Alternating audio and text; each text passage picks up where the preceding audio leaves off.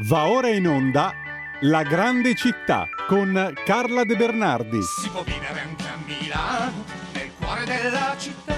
C'è tanta gente in giro per le strade. C'è tanta elettricità c'è a Milano e non solo, ma comunque tanta elettricità sicuramente quando compare Carla De Bernardi con la sua rubrica La Grande Città. Buongiorno Carla.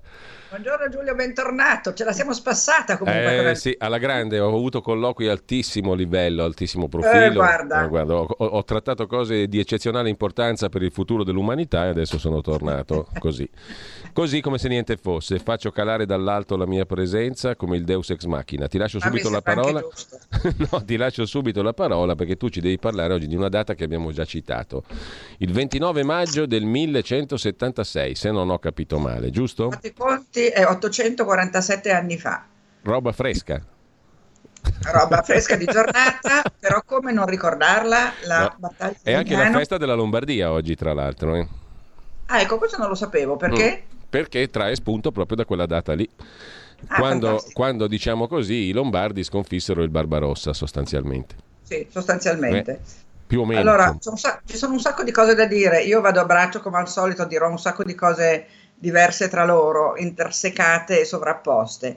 Perché, Barbarossa era un personaggio molto interessante, no? Era detto Kaiser Rothbard, vale a dire il condottiero dalla Barbarossa, come appunto l'abbiamo tradotto in italiano. Lui era figlio di una famiglia molto importante, era figlio di, Federico II di Hohenstaufen e di una signora che si chiamava Giuditta di Baviera, che apparteneva alla famiglia dei Welfen, vale a dire i Guelfi, per dirla con un termine nostro.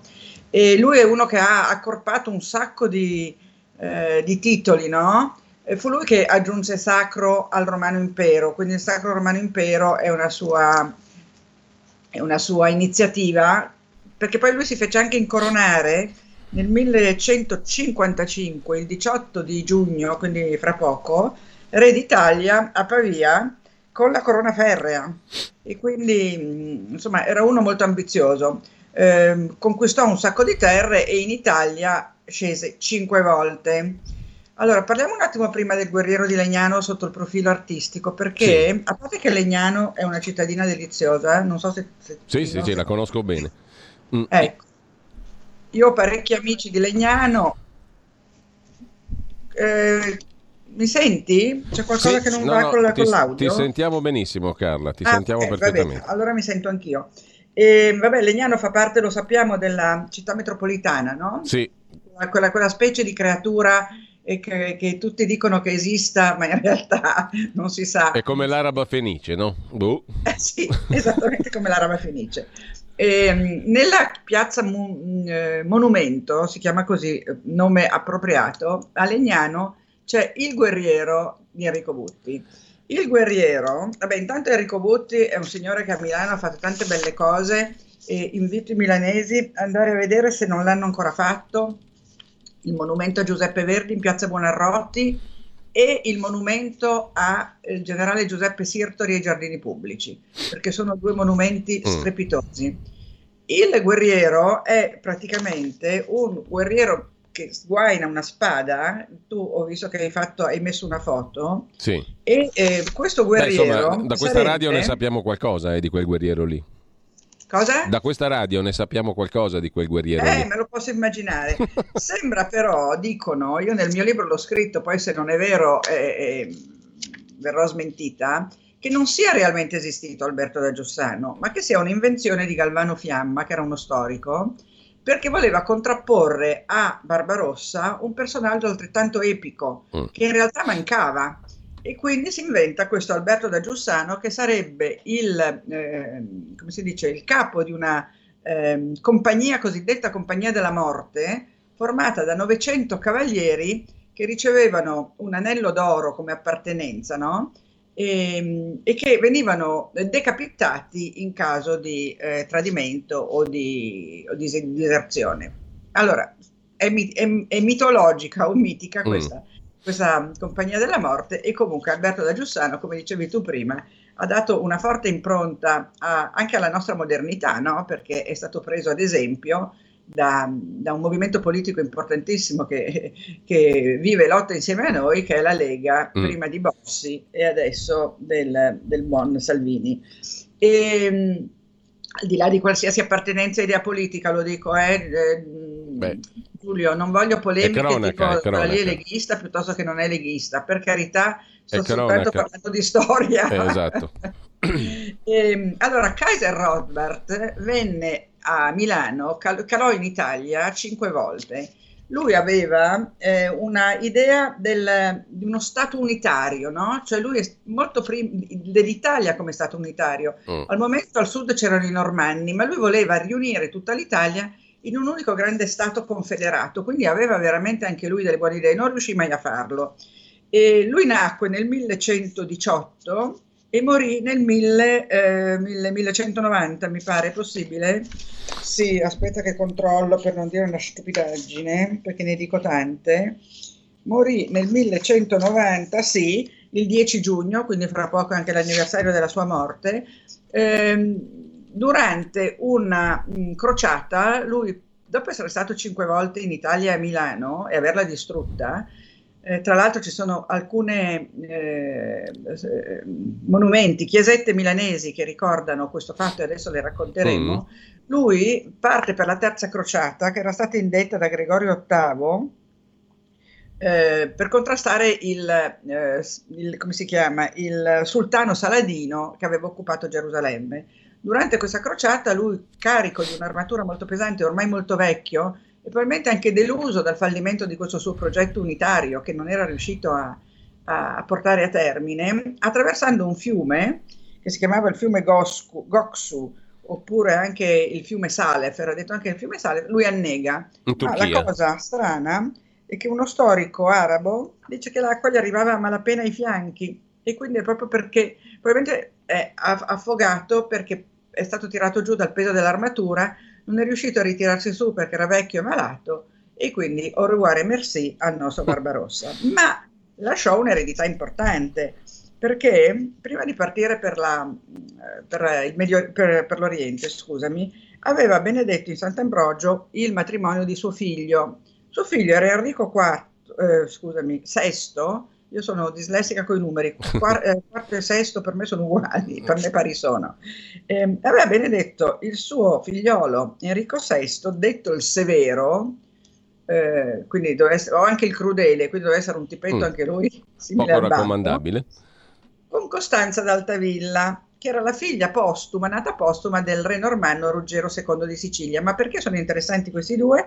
Perché diedero i natali, nacque dalla loro unione Federico II di Svevia, che sappiamo benissimo essere un personaggio strepitosamente importante, era noto come Puer Apulie, figlio di bimbo di Puglia, o Stupor Mundi, lo stupore del mondo. Vabbè, ora non parleremo di lui perché con noi non ci azzecca tanto, e torniamo al nostro Barbarossa. Dicevo prima che ci sono due chiesette a Milano che sono importanti, sono legate alle discese di Barbarossa. Una è la chiesa di San Protaso, si dice così o si dice Protaso? No, Protaso, credo Protaso, Protaso. Protaso, la chiesetta di San Protaso. In via Osoppo. No, la chiesetta di San Protaso è sullo spartitraffico di via Lorenteggio. Ah, ok, quella piccolina. La chiesetta delle Lucerte. Sì. La chiesetta delle Lucertole, perché c'ha sempre le lucertoline al sole. La chiesetta delle Lucerte, lui voleva distruggerla durante la sua seconda discesa, mi pare, sì, in cui distrusse Milano, proprio la rase al suolo, e chiamò anche da tutte le città vicine tutti a venirsi a prendere tutto quello che volevano, a saccheggiare la città, per vendicarsi dei soprusi che pensavano di avere subito da Milano. Quindi Milano fu veramente rasa al suolo. Lui voleva distruggere anche San Protaso. Eccola ma qua. Poi, la gesetta la stiamo vedendo adesso, l'oratorio di San Protaso. È delizioso. Lorenteggio. La gesetta, l'intorno erano stanziate le sue truppe, lui voleva distruggerla, però poi cambiò idea, si raccolse in preghiera, e evidentemente la sua preghiera venne accolta perché arrivò la vittoria e tra l'altro ci sono due begli affreschi nella gesetta, una Madonna del Divino Aiuto e una Santa Caterina da Siena. Tra l'altro si dice che i Visconti la usassero, che ci fosse un passaggio sotterraneo, no scusami, i Visconti la usassero quando andavano a caccia, perché lì era territorio di caccia dei Visconti, ma che i Carbonari la usassero invece come luogo di raccolta, di cospirazione, e sembra che ci fosse un passaggio segreto che gli consentivano di andare e venire col centro città. Pensa che allora la Gesetta era in aperta compagna. Sì. Poi c'è un'altra chiesa importante, che è la chiesa dell'Ortica, che ci hanno cantato Enzo Iannacci con "Faceva il palo nella chiesa dell'Ortica", che io canto malissimo. Hanno ammazzato il Mario in bicicletta di Dario Fo, e la Rita dell'Ortica di Nanni Svampa e Georges Brassens l'hanno celebrata, e la chiesa dell'Ortica fu costruita dai milanesi quando poterono tornare in città dopo molti anni, dopo la distruzione totale, no? E Barbarossa è anche legato alla nascita del Naviglio, ma di questo abbiamo già parlato. Comunque fu il Ticinello che divideva Milano da Pavia. Barbarossa era alleato con Pavia. Milano, quando esonda il Ticinello, lo allarga e piano piano viene trasformato nel Naviglio Grande. Però appunto di questo abbiamo già parlato a suo tempo, non tornerei sull'argomento, benché, come sai, una delle mie passioni sarebbe riaprire i navigli. E quindi questi due luoghi milanesi sono celebri. Per chi non li conosce, li invito ad andarli a vedere. La quarta incursione, allora lui ne fece tre, no? A parte che a Porta Vittoria, sulla porta c'era un bassorilievo di una donna con la gonna alzata che si radeva il pube, no? E si dice che quello fosse stato messo dai milanesi proprio in scherno a Barbarossa, aspettando che tornasse a Milano, e rappresenterebbe la moglie di Barbarossa, perché l'idea era che, siccome lui aveva raso al suolo Milano, si metteva all'immagine l'effigie della moglie che si radeva le parti intime. Questo bassorilievo esiste effettivamente ed è al castello. Io non l'ho visto, ma so che è al castello. E adesso, visto che stiamo finendo, cos'altro possiamo dire di... la battaglia di Pontida. Allora, battaglia di Pontida fu combattuta dalla Lega Lombarda. La Lega Lombarda veniva fuori dall'unione tra la Lega Veronese e la Lega Cremonese. Viene fondata la Lega Lombarda a Pontida il 7 aprile 1167, e sai che Berchet scrisse quella bellissima poesia: sì. "L'han giurato li ho visti in Pontida, convenuti dal monte e dal piano, l'han giurato e si strinser la mano, cittadini di 20 città". Cos'era il patto di Pontida? Il patto di Pontida era ricostruire Milano, cosa che verrà fatta.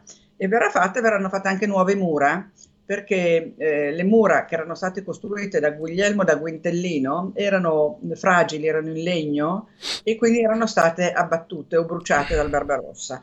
Quindi il giuramento in Pontida, io trovo bellissimo: "L'han giurato li ho vinti in Pontida, convenuti dal monte e dal piano", è meraviglioso. E le mura che vennero ricostruite erano le mura che poi divennero mura spagnole, e che avevano le stesse porte che ci sono adesso. Cioè, le porte milanesi esistevano già allora, e esistevano ancora prima in epoca romana. Sono sempre le stesse porte, sempre fritte e rifritte. E il 29 maggio, appunto, a Legnano, la Lega Lombarda sconfigge il Barbarossa. Guidata da Guido Dall'Andriano e col famoso carroccio. Il carroccio era questa specie di carro semovente, certo i carri si muovono, carro su ruote, che all'interno conteneva una specie di pronto soccorso per i feriti e un altare dove veniva detta la messa. E il carroccio è rimasto il simbolo di questa grande vittoria milanese, e, come dici tu, oggi è la festa della Lombardia, che è strettamente collegata a questo evento. E credo che con questo... Carla, abbiamo fatto una bellissima hai fatto fare una bellissima carrellata. Un po' confusa, mi scuso, ma ogni tanto mi riguardo il libro, perché è difficile, sai, ricordarsi. Guarda, 2600 anni. Non è confusa, era rapsodica, è tutta un'altra cosa. Allora, ringrazio della stima. Io ringrazio invece Carla De Bernardi, come tutti i lunedì, poi ci risentiamo anche settimana prossima, credo. Quindi grazie Carla, sì, buona settimana. Sicuramente settimana prossima. Benissimo. C'è un ponte, no? Credo. Sì, però è venerdì, quindi ce la caviamo. Lunedì siamo in pista. Caviamo. Vabbè, parleremo di nuovo dei sindaci, perché abbiamo cominciato la carrellata dei sindaci, andiamo avanti. Grazie mille a Carla De Bernardi. Grazie a tutti voi che mi ascoltate, grazie. Buona settimana. Ci sentiamo tra poco. Chiusura, sigla e poi una piccola dedica, proprio piccolina. Avete ascoltato La Grande Città con Carla De Bernardi. Che la gente che vive, che lavora, che si diverte, che respira in mezz'ora da Piazza del Duomo. Arrivi dove vuoi. Ma alle 4 del mattino Milano diventa un posto molto strano. Bellissimo sto pezzo di Finardi del tempo che fu, un vecchissimo album di Eugenio Finardi, altro illustre milanese, e comunque no, la dedichina la facciamo con tutto il cuore a 4 persone che fortunatamente continueranno ad arricchire la nostra scena culturale italiana. La dedichina va a Fabio Fazio, a Roberto Saviano, a Michele Serra e a Marco da Milano, i cui lumi intellettuali per fortuna non si sono spenti, continueranno a illuminare il nostro percorso, e noi li ringraziamo con questo simpaticissimo refrain. Wow, uè, uè, uè, uè.